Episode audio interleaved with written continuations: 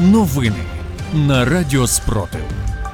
Вітаю, в студії Радіо Спротив працює Єва Френдліг. Сьогодні 2 серпня, 524-й день повномасштабної війни, коли Україна захищає себе та весь цивілізований світ від російської агресії. Далі про найголовніше. Сили ППО знищили вночі 23 шахеди. Вибухи на Харківщині, Одещині, Херсонщині, Київщині та Донеччині. Що відомо, далі про ці та інші новини у випуску детальніше.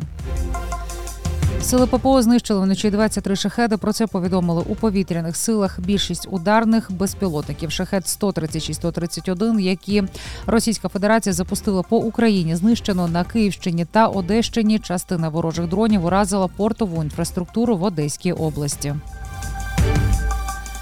Вночі росіяни обстріляли з С-300 Слов'янськ на Донеччині, пошкоджені будівлі, але обійшлося без постраждалих. Про це повідомив очільник МВА Вадим Лях.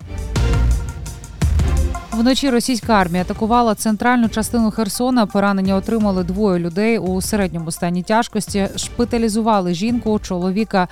Лікарі надали допомогу на місці. Зранку обстріли серед міста Херсона продовжилися. Росіяни вдарили по банку, а також оселі. Будівля пошкоджена. Жінка, яка там проживала, дивом не постраждала. На Харківщині внаслідок ракетного удару по селу Першотравневе Ізюмського району пошкоджено магазин та житлові будинки. Загинула одна жінка, також поранений один чоловік. Він у важкому стані. Про це повідомили у Харківській ОВА. Через війну 50 тисяч українців втратили руки чи ноги. Про це повідомляє The Wall Street Journal із посиланням на оцінку найбільшого у світі виробника протезів Отто Бок. Фактична кількість ампутантів може бути вищою, оскільки для протезування потрібен час, і деякі постраждалі чекають на ампутацію впродовж тижнів або навіть місяців після поранення. Крім того, вартість протезів може доходити до 50 тисяч євро, а українська влада платить до 20 тисяч євро кожному військовому, який зазнав поранення. Цивільні особи часто не можуть дозволити собі лікування і змушені звертатися до благодійних організацій.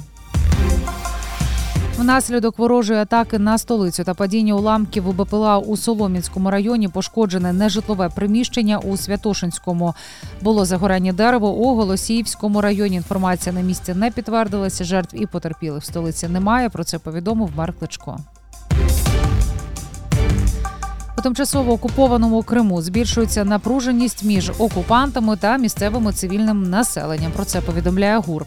Зокрема, на півострові почастішали випадки атак на військові об'єкти з використанням коктейлів Молотова. Більшість таких атак організовують саме цивільні громадяни, які через це особовий склад Збройних сил Російської Федерації переведено в стан високої бойової готовності. На Таврійському напрямку Сили оборони знищили 5 російських складів із боєприпасами. Про це повідомив командувач оперативно-стратегічного угрупування військ Таврія генерал Олександр Тарнавський.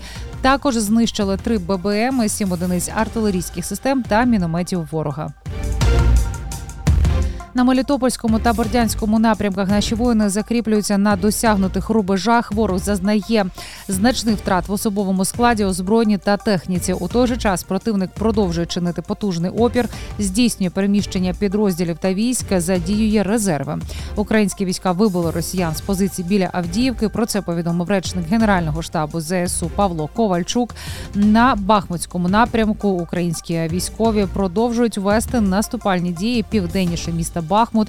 На Куп'янському та Лиманському напрямках Сили оборони України продовжують стримувати наступ російських військ. За добу українські воїни знищили 540 російських окупантів.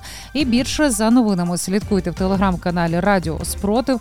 З вами була Єва Френдліх. Зігріваємо один одного любов'ю, віримо в Сили оборони України, і все буде Україна.